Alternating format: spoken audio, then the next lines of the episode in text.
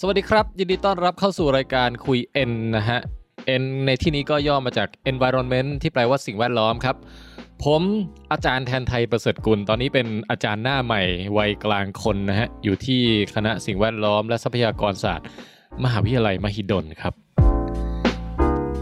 ก่อนหน้านี้ผมเป็นคนที่ชอบติดตามข่าวสารวิทยาศาสตร์อยู่แล้วนะฮะ แต่ถ้าเกิดเป็นเรื่องสิ่งแวดล้อมโดยตรงเนี่ย ผมก็ถือว่าประสบการณ์ยังอ่อนดอยอยู่มากเลยนะครับ เพราะฉะนั้นในรายการคุยเอ็นนี่แหละครับ ที่ผมจะได้มีโอกาสไปพูดคุยกับผู้คนมากมาย ที่มีความรู้ทางด้านสิ่งแวดล้อมโดยตรงนะฮะ แล้วก็จะได้ร่วมเรียนรู้ไปพร้อม ๆ กับท่านผู้ฟังทุกคนนี่แหละครับ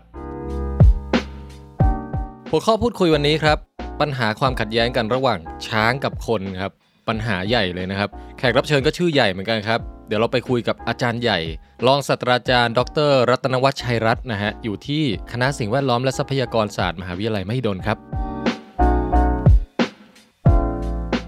งั้นงั้นถามอาจารย์ใหญ่ก่อนว่า สาขาที่อาจารย์ศึกษามาเนี่ยมันโดยรวมๆคือนิเวศวิทยาสัตว์ป่าใช่ไหมฮะเอ่อเริ่มเริ่มต้นผมศึกษาการจัดการสัตว์ป่าครับนะก็ส่วนใหญ่ก็จะเป็นเรื่องของศึกษาเกี่ยวกับชีววิทยาสัตว์ป่าก่อนเบื้องต้นครับ แล้วก็ดูเรื่องประชากรมันครับขึ้นลงยังไงนะครับ แล้วว่าถ้าประชากรมันมากมันน้อยไป เราจะมีแนวทางในการจัดการยังไง ให้มันอ๋อตรงกับความต้องการของเราครับนะผมการจัดการก็คือจัดการเพื่อประโยชน์ของมนุษย์นั่นแหละครับก็อยู่ครับที่ว่าสังคมตอนนั้นนะต้องการให้สัตว์ป่าอืมชนิดนั้นหรือกลุ่มนั้นเนี่ยมีแนวทางเพิ่มหรือลดไปทางไหน ตอนนี้อาจารย์ทำทำ field field นี้มากี่ปีแล้วครับเอ่อจริง ๆ ผมก็เริ่มวิจัยมาตั้งแต่เรียนปริญญาโทอะนะครับครับเริ่มเป็นหลายสิบปีก็ เกือบสามสิบ30ปี เกือบสามสิบครับปี แล้วช่วงที่ผ่านมาอาจารย์ได้ไปโฟกัสที่สัตว์อะไรมั่งที่ผ่านๆมานะครับเอ่อผมเริ่มที่กวางผาก่อน อืมครับ ครับ เริ่มที่กวางผาแล้วก็ไปดูควายป่าอืมจากนั้นก็ขยับมาดูพวกช้าง พวครักบนกบ้างนะครับครับแล้วก็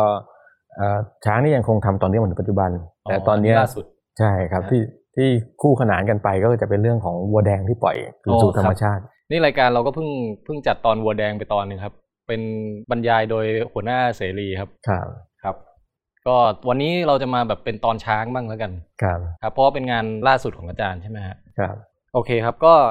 เอ่อถ้าเรื่องช้างเนี่ย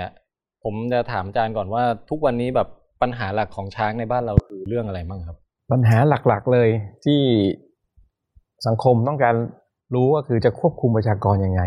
ครับเพราะว่าตอนนี้สังคมก็จะมองว่าช้างเนี่ยหลายพื้นที่เนี่ยเอ่อเริ่มมีปัญหา เพราะว่าเริ่มเข้ามาทำลายพืชผลทางการเกษตร แล้วก็ล่าสุดก็เอ่อทำให้เอ่อชาวบ้านเนี่ยเสียชีวิตนะครับอืมหรือบาดเจ็บมากขึ้นครับ อันนี้เป็นประเด็นหลักเลยที่อืมทุกวันนี้เรื่องอื่นเนี่ยจะเป็นเรื่องด้อยไปเลยกับเรื่องของช้าง ก็คือถ้าในแง่จำนวนเนี่ยตอนนี้ช้างไม่ได้ถือว่าแบบเหลือน้อยจนน่าเป็นห่วงใกล้สูญพันธุ์อะไรอย่างนี้ใช่ไหมฮะ จำนวนเนี่ยตัวเลขเนี่ยเรายังยึดตัวเลขเดิมครับ ที่ศึกษาไว้ ผมใช้คำว่าทั้งประเทศเนี่ยครั้งแรกน่าจะเป็นเอ่อพี่ดรมัฒนาศรีกระจ่างนะครับอ่าที่ศึกษาไว้ประมาณ 20 ปีที่แล้วเนี่ยก็จะอยู่ที่ 3,000ถึง4,000 ตัว ทุกวันนี้เราก็ยังใช้ตัวเลขนี้อยู่โอ้มันก็เลยทำให้การจัดการของเราเนี่ยค่อนข้างที่จะไม่มีทิศทางฮะเพราะเราไม่รู้ว่าตัวเลขจริง ๆ เราอ๋อมีเท่าไหร่ฮะ แต่ว่าถ้าเราเห็นแนวโน้มเนี่ยคือปัญหามันมากขึ้น ในความรู้สึกผมเนี่ยฮะประชากรมันควรจะมากขึ้น มันไม่ควรจะเท่าเดิมอืมในในหลายพื้นที่ แต่ก็ยอมรับว่าในบางพื้นที่เนี่ยช้างก็ลดลงครับแต่ส่วนใหญ่เนี่ยเราจะเห็นว่าปัญหามันมากขึ้น เพราะฉะนั้นประชากรมันน่าจะมากขึ้นอืมโอเค ถ้างั้นคือจำนวนประชากรนี่เอ่อไม่ใช่ไม่ใช่เรื่องที่แบบว่าเป็นห่วงว่าช้างจะหายไปอะไรอย่างนี้ แต่ว่าทางกลับกันคือ พอช้างเริ่มมีเยอะเนี่ยเริ่มมีปัญหากับคน ที่อยู่รอบๆป่ามากขึ้นอย่างนี้ใช่ไหมฮะใช่ครับ มีปัญหาประประเภทยังไงมางครับอาจารย์ ที่อาจารย์แบบสัมผัสมาเอ่อเอาเอาที่หนักที่สุดเลยตอนนี้นะก็คงจะเป็นภาคตะวันออกของประเทศไทยนะครับเอ่อจริง ๆ แล้วภาคตะวันออกเนี่ยมีจังหวัดอยู่ 5 จังหวัดครับแต่ตอนเนี้ยปัญหามันลามไปจนเจ็ดจังหวัดแล้วแล้วมันเอ่อไปเชื่อมต่อกับเขาใหญ่ทับลางทับลานปางสีดาเพราะครับช้างจากอ่างดือในเนี่ยมันเดินขึ้นไปที่เขาใหญ่อืมอ่าทับลานและปางสีดาแล้วครับมันข้ามไปข้ามมา ตอนนี้ เวลามันออกมาเนี่ยนะครับเดิมเนี่ยมันก็ออกอยู่ขอบขอบๆนะส่วนใหญ่ก็จะอยู่ขอบของอ่างลือใน แต่ตอนนี้มันกระจายออกไปหลายสิบกิโลอืมครับมีบางครั้งเนี่ยมันเดินออกไปถึงอ่าคุ้งกระเบนไปชายทะเลเลยของของจันทบุรีครับมันไปขนาดนั้นแล้วที่ตราดเนี่ยมันก็เคยไปถึงชายชายทะเลที่ตราดละฮะแล้วทางขึ้นถ้าเดินขึ้นเหนือนี่ก็เดินขึ้นมาเนี่ยล่าสุดก็เดินขึ้นไปที่ปางสีดาแล้ว โอ้ครับอ่า สี่สิบกว่ากิโลห้าสิบกิโลฮะแล้วไปทีไปกันเป็นโขลงใช่ไหมครับ เดิมเนี่ยไปตัวเดียวอ๋อเหรอครับ แล้วตอนหลังเนี่ยไอ้ที่อยู่กันตัวเดียวเนี่ยกระจัดกระจายเนี่ยก็ไปอยู่ตามเอ่อพื้นที่ที่เป็นเขาลูกเล็กลูกน้อยที่เคยเดิมเป็นป่าสงวนเก่าอะแล้วฮะเอ่อพอเขาเขาปกป้องพื้นที่ปุ๊บป่ามันก็ฟื้นขึ้นมา ก็เอาป่าพวกเนี้ยเป็นที่พักครับแล้วก็ออกมากินผลผลิตอืมทางการเกษตรอยู่รอบๆ ป่าในชุมชนครับ พอกินแล้วเอ่อรู้ว่าคนไม่ทำอะไรอืม พวกฝูงใหญ่ ๆ ก็ตามออกมา เริ่มสร้างประชากรอ๋อเริ่มออกลูกในเอ่อสวนผลไม้เขาบ้างยางครับสวนยางพาราบ้าง สวนยูคาลิปตัสบ้างฮะนะครับ แล้วก็พอออกมาแล้วก็เรียนรู้ที่จะกินอาหารในชุมชนอืมไปขโมยเอ่อเกลือบ้าง เอาเกลือด้วยเหรอครับ น้ำปลากะปิในบ้านเขาเข้าไปพังบ้านเขาอ๋อคือไม่ได้กินแค่เป็นที่ไอโซนที่เป็นไร่เป็นสวนอะไรอย่างนี้ ครับ เริ่มเข้าไปรื้อบ้านแล้วโอ้เริ่มรื้อครับข้าวหรืออ่าข้าวสารก็กินครับซื้อเอ่อรื้อผลผลิตที่เขาเก็บไว้เตรียมจะขายกินอย่างเช่นขนุนนะครับอืมข้าวเปลือกนะข้าวโพดเนี่ยพวกเนี้ยครับไปรื้อของเขากินแล้ว แล้วถ้าเจอคนนะครับฮะก็เข้าใจว่าคงไม่ได้ตั้งใจจะไปทำร้ายคนหรอกอืมอืม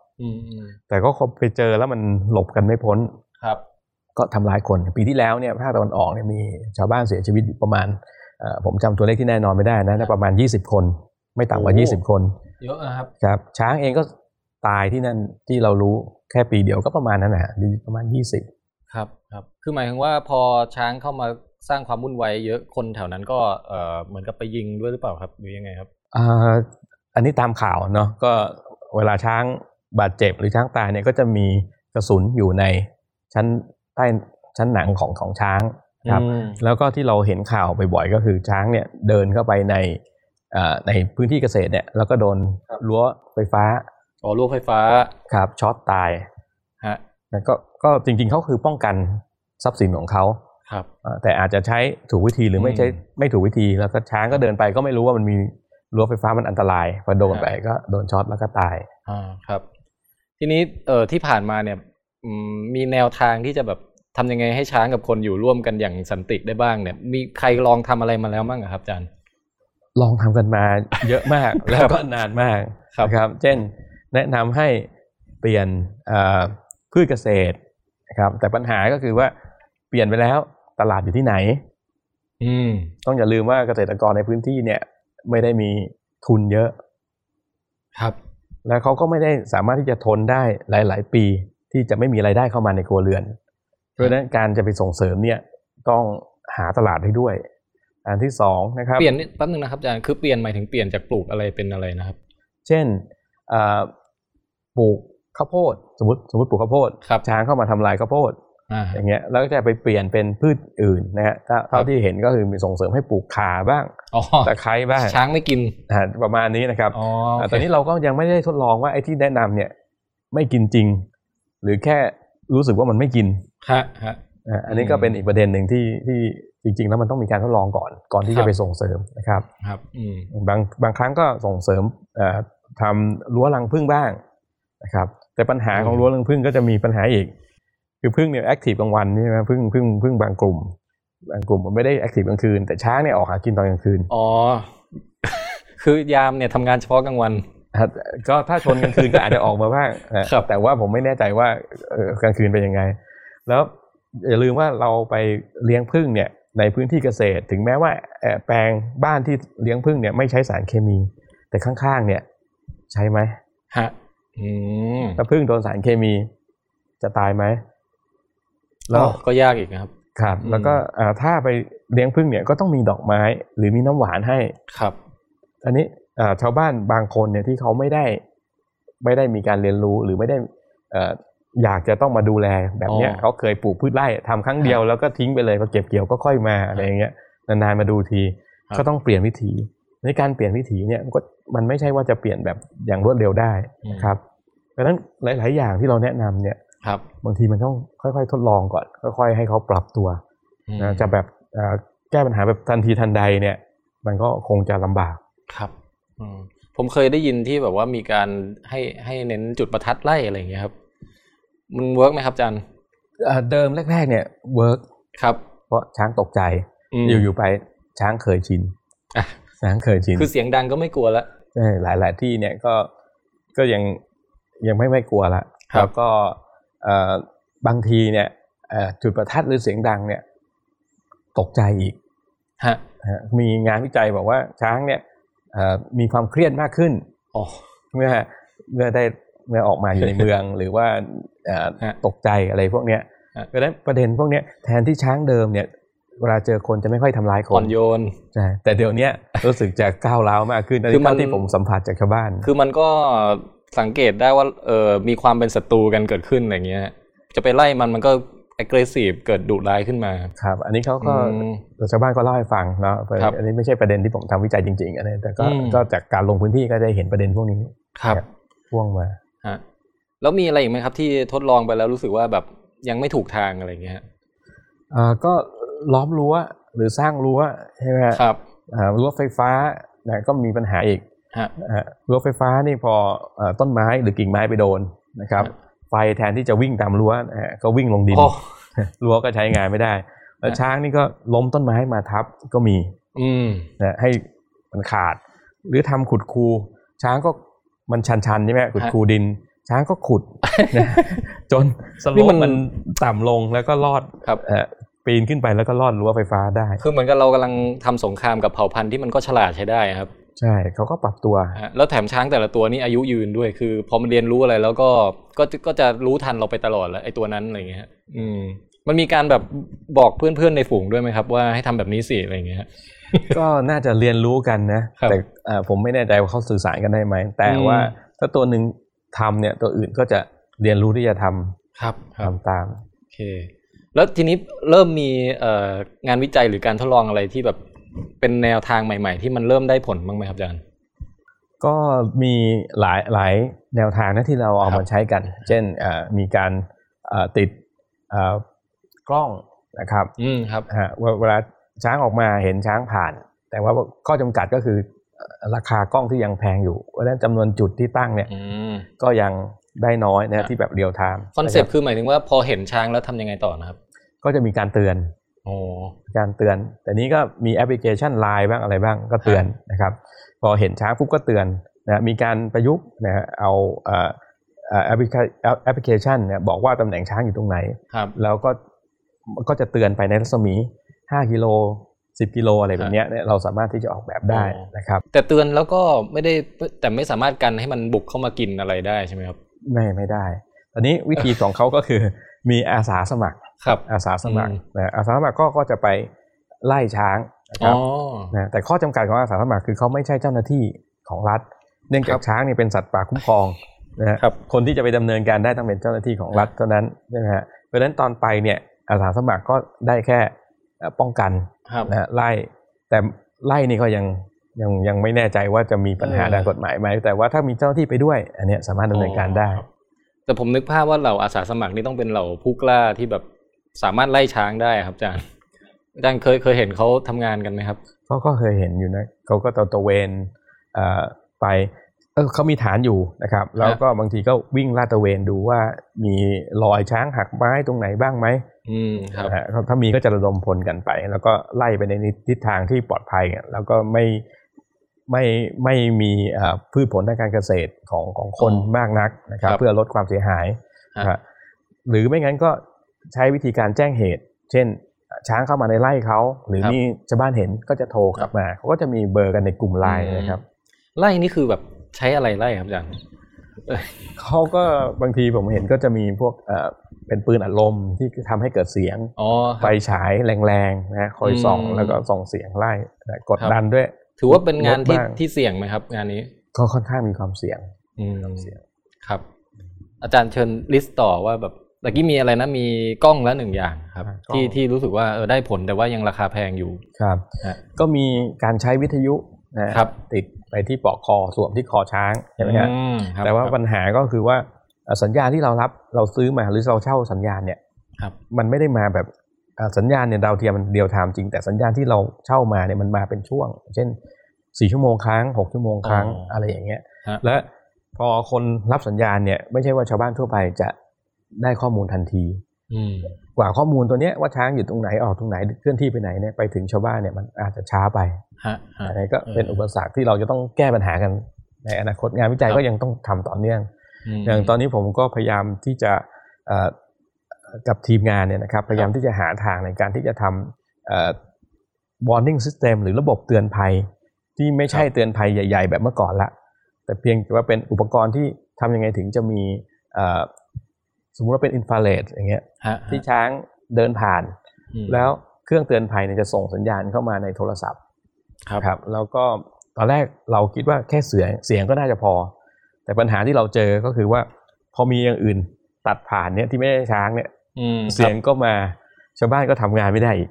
โดยเฉพาะชาวบ้านที่ไปกรีดยางตอนกลางคืนเนี่ยพวกนี้จะมีความเสี่ยง เพราะว่ากลางคืนเนี่ยมันมองเห็นตัวช้างยากใช่ไหมช้างสีเทาๆอยู่ในป่ายางอย่างเงี้ยฮะฮะกว่าจะเจอกันก็หนีกันไม่ทันแล้วก็ต้องใครก็ต้องไปสักคนหนึ่งเออฮะก็เสียชีวิตจากจากการกรีดยางนี่ก็เยอะอืมเพราะฉะนั้นถ้าเรามีตัวนี้เตือนนะครับ เหมือนกับเป็นรั้วนะฮะเล็ก ๆ ที่พอที่เขาจะระยะที่เขาจะวิ่งทันเนี่ยตอนนี้เราเราก็เลยพยายามจะเอ่อพัฒนาให้ ส่งภาพมาด้วย ล่าสุดเนี่ยเราก็ใส่กล้องเข้าไปครับ แต่ว่าพอเป็นกลางคืนมีข้อจำกัดอีก ไม่มีไฟ ภาพที่ได้คือเป็นภาพสีดำทั้งหมดเลยไม่เลยไม่รู้อีกว่าตัวอะไรอีกตอนนี้เราก็พยายามจะพัฒนาระบบแฟลชเข้าไปอีก แต่แฟลชก็มีข้อจำกัดอีกคือระยะแฟลชเนี่ยใกล้เกินไประยะที่ที่แฟลชทำงานได้เนี่ย ไม่ไกลพอที่เจ้าของเครื่องนะฮะหรือว่าชาวบ้านเนี่ยจะวิ่งหนีทัน หรือป้องกันตัวเองได้ อืมทีนี้เราก็ต้องพัฒนาเทคโนโลยีตัวเนี้ยต่อไปในในอนาคตให้มันสามารถทำงานได้จริงโอ้ครับ แล้วเป็นรุ่นอินฟราเรดนี่มายังครับอาจารย์อินฟราเรดแต่ที่ที่อาจารย์บอกว่าเป็นกล้องอินฟราเรดหรือเปล่านะครับอ๋อตอนตอนแรกเราเราคิดว่าจะใช้แสงอินอินฟราเรดนะฮะครับให้ให้ให้ช้างเดินผ่านฮะนะฮะผ่านแสงปุ๊บเครื่องก็จะทำงาน อ๋อไม่คือไม่ได้คือถ่าย warning ภาพอินฟราเรดแต่ว่าเหมือนกับอืมแค่เป็นเอ่อ จะเรียกว่าอะไรดีคือพอมันเดินตัดเส้นนี้ปุ๊บแล้วมันใช่ก็จะรู้แล้วว่ามีอะไรผ่านอย่างนี้ใช่ไหมเหมือนที่เราเดินไปหน้าประตูเอ่อร้านสะดวกซื้อแล้วประตูอะเปิดเองอ่าโอเคโอเค ระบบนั้นครับอ๋อแต่ตอนนี้เราก็อินฟราเรดมันกันระยะมันมันมันใกล้ ตอนนี้เราก็พัฒนาให้ไปเป็นเลเซอร์ได้ครับได้ไกลหน่อยประมาณร้อยเมตร ก็พอจะวิ่งทัน แต่พออมเราร้อยเมตรปุ๊บเนี่ยภาพที่ส่งมาเนี่ยแฟลชมันทำงานไม่ถึง มันให้ครับภาพสีดำกลับมา คือผมนึกภาพว่าถ้าผมกรีดยางอยู่ครับ เอ่อตามตามเครื่องเตือนนี้ก็คือว่าจะมีอะไรมาเด้งที่มือถือผมใช่ไหมครับ ใช่ครับ แล้วก็ผมก็กดดูว่าเป็นช้างหรือเปล่าครับมันจะมีกล้องถ่ายเป็นถ่ายแฟลชอยู่แต่บางทีก็ถ่ายมาแล้วไม่ติดอะไรอย่างเงี้ยแหละครับใช่ใช่ตอนนี้ตอนนี้เราเราต้องพัฒนาไอ้รุ่นที่ครับสองสามสี่ไปต่ออีกจริงๆ ถ้าเกิดมันมันเด้งปุ๊บนี่ผมวิ่งก่อนเลยได้ไหมครับ ก็ก็ได้นะแต่ว่าบางทีไม่ต้องมันดูรูปแล้วก็ไม่ใช่ช้าง คืออ๋อมันก็อาจจะแบบมีคล้ายๆแบบอะไรตัดผ่านปุ๊บมันก็เตือนใช่ครับใช่เตือนแบบไม่ใช่ช้างอย่างงี้ครับอืมครับก็เดี๋ยวรุ่นต่อไปเราอาจจะเปลี่ยนจากภาพเป็นอินฟราเรดเรากำลังกำลังมองอยู่ว่าอาจจะเปลี่ยนจากกล้องครับ หรือใช้คู่กันก็ได้กล้อง เพราะว่ากล้องเนี่ยถ่ายได้ในระยะจำกัดฮะแต่ถ้าอินฟราเรดเนี่ยมันไปไกลหน่อยครับ ก็อาจจะแก้ปัญหาได้ ก็ส่งมาเป็นเหมือนก้อนความร้อนเนี่ยครับครับเข้ามาในมือถือ อันนี้ก็ดูจะเป็นแนวทางเอ่อลักษณะที่ว่าเป็นระบบเตือนภัยทั้งหลายใช่ไหมฮะครับ แต่แต่ไม่ใช่ไม่ใช่เป็นกลยุทธ์ที่จะสามารถหยุดไม่ให้ช้างเนี่ยมายุ่งอะไรกับเราได้อ่าหยุดไม่ได้ยังหยุดไม่ได้ คือแค่ให้ให้มนุษย์ที่อยู่แถวนั้นรู้ตัวว่าเดี๋ยวจะมาแล้วนะครับให้เตรียมรับมือหรือว่าให้หนีไปหรืออะไรก็แล้วแต่ครับ อืมครับเพราะว่าจากที่ที่ที่ทำวิจัยในภาคตะวันออกเนี่ยนะคครัรับบปัญหาที่ที่เจอเนี่ยนะครับ หลายคนบอกว่าไอ้ ช้างมันไม่อยู่ในป่าอนุรักษ์ เพราะว่าไม่มีอาหารไม่มีน้ำอืมใช่ไหมครับนะแต่เอ่อทีมงานเราก็ได้ได้เข้าไปในพื้นที่อะนะแล้วครัก็บไปดูบริเวณที่เขามีการปรับปรุงทุ่งหญ้าปรับปรุงแหล่งน้ำเนี่ยจครัริงบๆช้างใช้เราไปติดกล้องบางทีอืมผมมีโครงการเรื่องวัวแดงก็ติดกล้องครับดักถ่ายวัวแดง ช้างก็เข้ามาด้วยเพราะฉะนั้นไอ้ที่บอกว่าช้างมันไม่ไม่ได้ไม่ได้อยู่ในพื้นที่เนี่ยก็ก็ไม่ไม่ได้ไม่ใช่ประเด็นซะทีเดียว เท่าที่คิดตอนเนี้ยนะครับก็คือว่าเอ่อมันน่าจะ ประชากรในในพื้นที่เนี่ยมันน่าจะจะเต็มพื้นที่แล้วครับ มันก็เลยจะต้องออกมาหรือพืชอาหารที่อยู่รอบๆเนี่ยนะฮะมันมีธาตุอาหารหรือมีอะไรที่ดีกว่า หรือมีปริมาณที่มันเยอะมันไม่ต้องเสียพลังงานในการที่จะต้องเดิน เพราะว่าในพืชอาหารในป่าเนี่ยมันกระจายครับมันไม่ได้อยู่เป็นเป็นพื้นที่ใหญ่ ๆ มันไม่ครับเหมือนออกมามาในแปลงเกษตรที่มีอาหารเป็นแบบบุฟเฟ่ต์ใช่สี่สิบห้าสิบไร่ใช่ไหมฮะฮะเดินแป๊บเดียว ใช้ใช้ระยะทางอาจจะไม่ถึงกิโลฮะก็ได้อาหารเพียงพอกับความต้องการแล้วกลับไปนอนได้ละ อืมครับดังนั้นผมก็เลยไปตั้งกล้องนะดักถ่ายรอบป่าอนุรักษ์ในภาคตะวันออกทั้งหมดเนี่ยฮะเนี่ยเราก็เจอว่าเอ้ยพอถึงเวลามันออกมาประจำเลย ครับครับออกมาประจำเลยในเวลาเดิมๆด้วยอืมนะก็เป็นเป็นพฤติกรรมประจำของเขาไปแล้ว ใช่ละเรียนรู้ครับที่จะออกมาอืมในลักษณะเนี้ยเพราะฉะนั้นเอ่อ ถ้าจะจัดการจริงๆเนี่ยนะคำถามก็คือว่ามันจะต้องไปดูความสัมพันธ์ของพื้นที่เนี่ยนะครับ ว่ามันรองรับช้างได้เท่าไหร่กันแน่อืมแล้วช้างที่เรามีอยู่จริง ๆ เนี่ย มันเกินไหมอ๋อฮะถ้ามันเกินทำยังไงเราถึงจะคุมประชากรคุมให้กำมันเนิดเหรอครับ ให้มันเหมาะพอดี ก็มีหลายหลายหลายงานวิจัยในต่างประเทศเนี่ยครับนะครับ ทดลองยาคุมกำเนิด แต่ก็ยังอืมไม่ค่อยมีประสิทธิภาพเพียงพอฮะนะครับ อันนี้ก็เป็นรูปแบบหนึ่ง หรือเอ่อทำยังไงถึงจะตัดนะฮะวงจรตรงขอบเนี่ยเพราะเดิมเนี่ยเวลาช้างอยู่ในป่าเนี่ยกว่าเขาจะเดินออกมาถึงเอ่อพืชเกษตรเนี่ยมันมีป่าเมื่อก่อนมันมีป่าสงวนแห่งชาติมีพื้นที่ป่าท้องสี่แปดสี่อะไรอยู่เนี่ยข้างนอกกว่าจะถึงเนี่ยมันใช้เวลา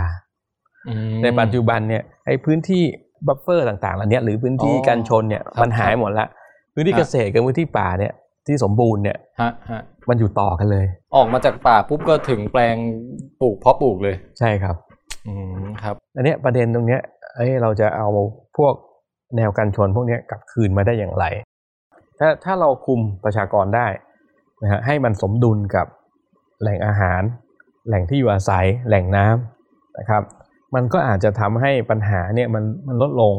อืมลงได้ แต่คำถามตอนเนี้ยก็คือว่าเอ๊ะมัน ประชากรมันโอเวอร์ไปยังมันมันมากเกินไปหรือยังครับถ้ามากไปแล้วจะลดลงมาให้มันอยู่ระดับเดิมได้อย่างไรนะครับ สมัยก่อนโดยเนี่ยโดยแบบไม่ไม่ใช่ว่าไปไปล่ามันอะไรอย่างงี้ไม่ใช่ด้วยไม่ใช่ไปล่ามันด้วยครับเพราะว่ามันก็มีอ่ากฎหมาย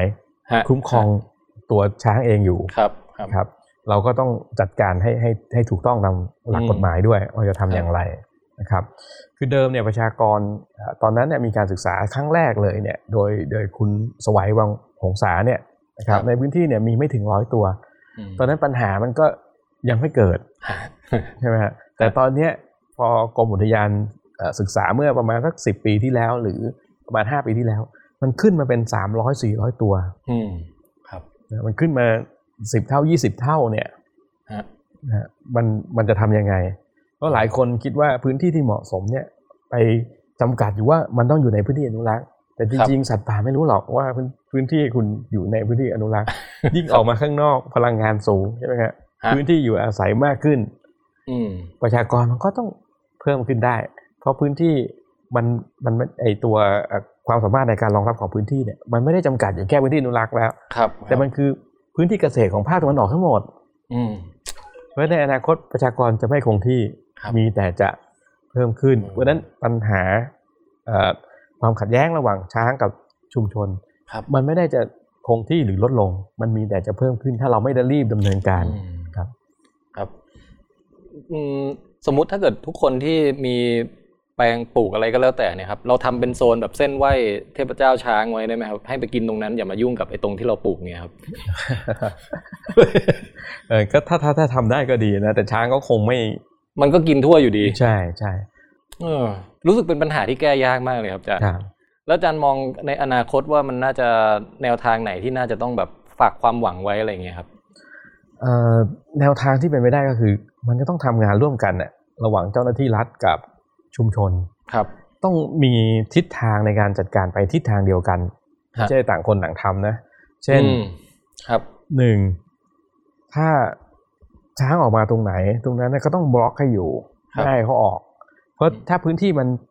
กับอาหารน้ำถูกบล็อกเนี่ย ยังไงประชากรมันก็เพิ่มฮะเกินกว่านั้นไม่ได้นะครับอ๋อส่วนใหญ่ที่มันทะลักออกมาก่อนเนี่ย เท่าที่เราเห็นตัวที่จะออกมาก่อนจะเป็นกลุ่มตัวผู้อ่าครับครับตัวผู้ที่ผมผมคิดว่าเป็นตัวผู้ที่ถูกขับออกมาจากฝูงไม่ไม่ไอตัวที่มันยึดฝูงตัวเมียอยู่จริงๆนะก็คงจะอยู่ข้างในหรืออยู่ขอบขอบๆอืมไอ้พวกเนี้ยเนี่ยเราสามารถที่จะ เอ่อเคลื่อนย้ายนะถ้าเอาใส่กลับไปอีก ผมเชื่อว่ายังไงก็ต้องออกมาอีกอืมเพราะข้างในมันมีเจ้าถิ่นอยู่อืมเอ่อเคลื่อนย้ายตรงนี้ออกไปไหมเพราะโดยทฤษฎีแล้วเนี่ย เวลาสัตว์ป่ามันออกลูกเนี่ยมันออกมากกว่าที่ที่มันจะอยู่ได้อืมมันจะตายเยอะกว่าที่อยู่ด้วยซ้ำไปครับแต่พอเป็นช้างปุ๊บเรามีกฎหมายควบคุมครับเขาออกมาแล้วไม่ตายออกมาแล้วมีอาหารดีกว่าข้างในอืมบางที่ดีกว่าข้างในครับมีแหล่งน้ำดีกว่าข้างใน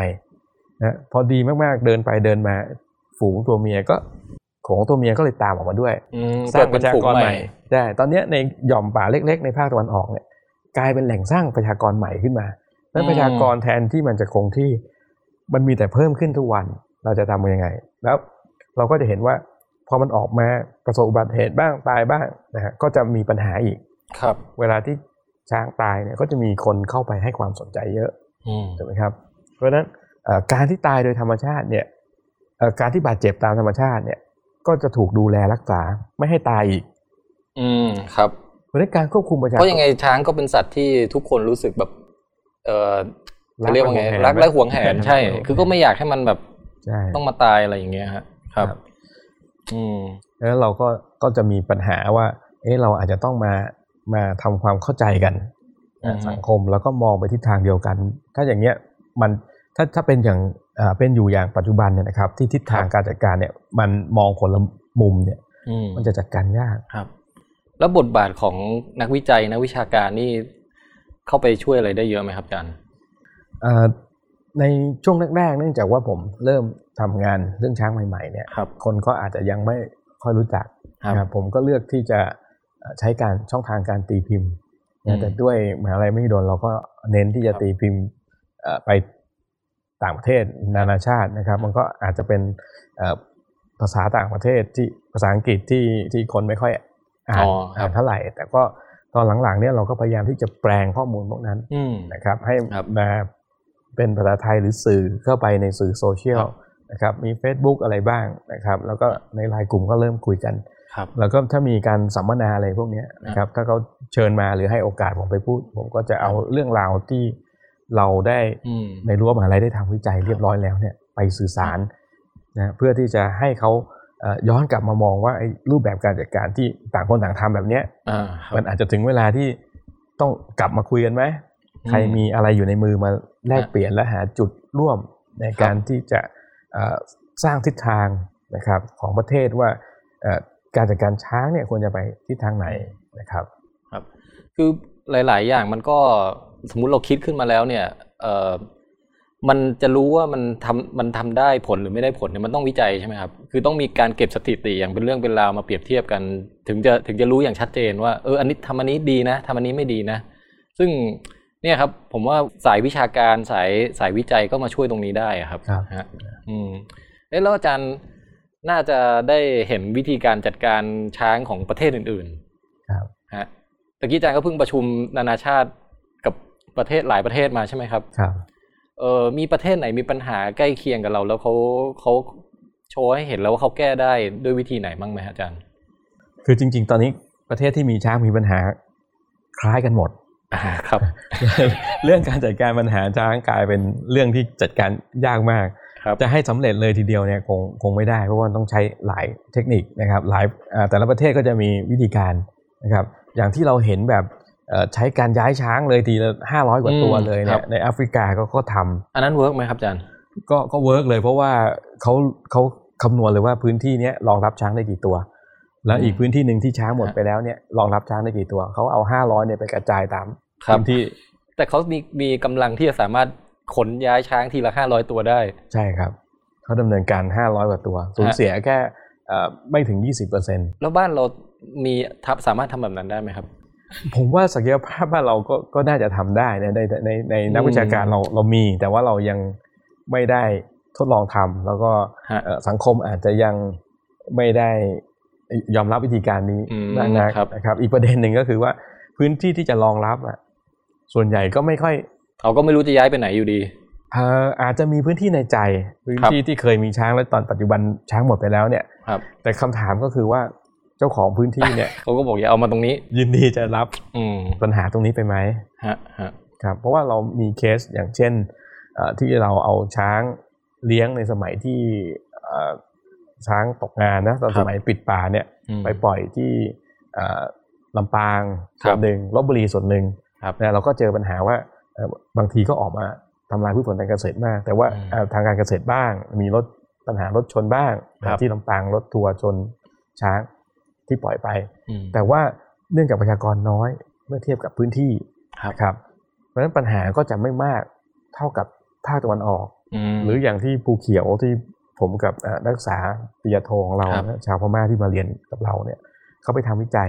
ปรากฏว่าที่เอ่อภูหลวงเนี่ยพื้นที่มีพื้นที่ขนาดใหญ่ แต่ช้างเนี่ยยังมีไม่มากครับยังไม่ถึงร้อยตัวเรื่องปัญหาของเอ่อโทษไม่ใช่ภูหลวงภูเขียวอ๋อครับครับฮะก็เลยเอ่อมีไม่มากครับ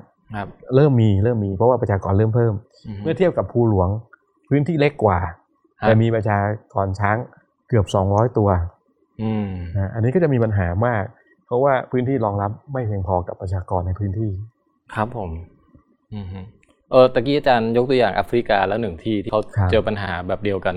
มีมีอินเดียอย่างนี้มีไหมครับอาจารย์โอ้อินอินเอ่อที่หนักสุดก็น่าจะศรีลังกาเหมือนกันมีศรีลังกาครับอืมีมมีคนตายเยอะมากจากช้างแล้วช้างก็ออกมาอยู่ใน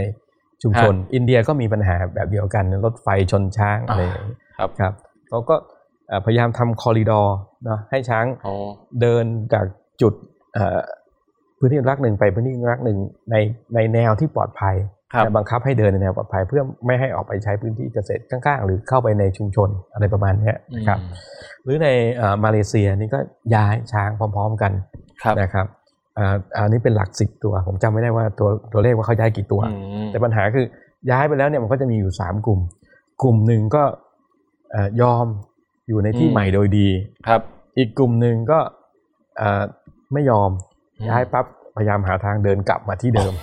โอ้โหอ่าอีกกลุ่มหนึ่งก็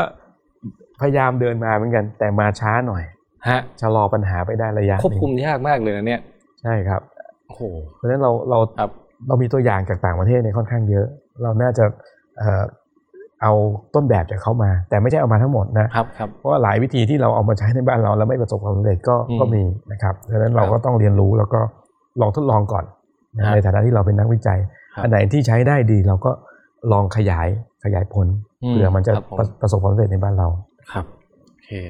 ก็เดี๋ยวลองติดตามลุ้นกันต่อไปว่าเอ่อแนวทางแก้ปัญหานี้สุดท้ายจะเป็นต้องด้วยวิธีไหนนะฮะครับจริงๆผู้ฟัง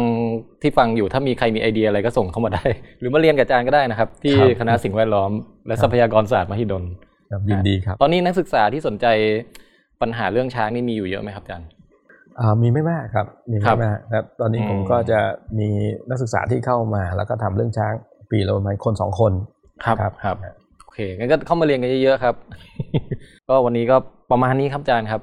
ครับ ครึ่งชั่วโมงขอบคุณอาจารย์มากครับครับขอบคุณครับขอบคุณครับ เดี๋ยวบอกชื่อจริงอาจารย์ใหญ่อีกครั้งนึงนะครับ อาจารย์ชื่อรองศาสตราจารย์ ดร รัตนวัฒน์ชัยรัตน์ครับ และโครงการวิจัยของอาจารย์เกี่ยวกับช้าง อันล่าสุดนี้นะฮะ ก็มีชื่อว่าการใช้พื้นที่ซ้อนทับระหว่างช้างป่าและชุมชน และการพัฒนาระบบเตือนภัยในภาคตะวันออกของประเทศไทยครับ ติดตามรายการคุยเอ็นตอนใหม่ ๆ ได้ทุกสัปดาห์ครับ วางแผนไว้ว่าจะออกทุกวันพุธนะฮะ ฟังได้ทุกช่องทางที่ท่านสามารถฟังพอดแคสต์ได้ครับ Spotify ก็เสิร์ชว่าคุย N คุยภาษาไทย EN ภาษาอังกฤษนะฮะ แล้วก็ทางช่อง YouTube เราก็มี YouTube ของคณะสิ่งแวดล้อมอยู่แล้วที่ชื่อว่า NTube นะฮะ N E N เว้นวรรคแล้วก็ Tube T U B E Tube นะครับ ฝากไปกดติดตามด้วยครับ มีทั้งรายการคุย N แล้วก็คอนเทนต์อื่นๆของคณะด้วยนะฮะสำหรับวันนี้ครับ ผมแทนไทยประเสริฐกุลขอลาไปก่อนครับ สวัสดีครับ Yo peace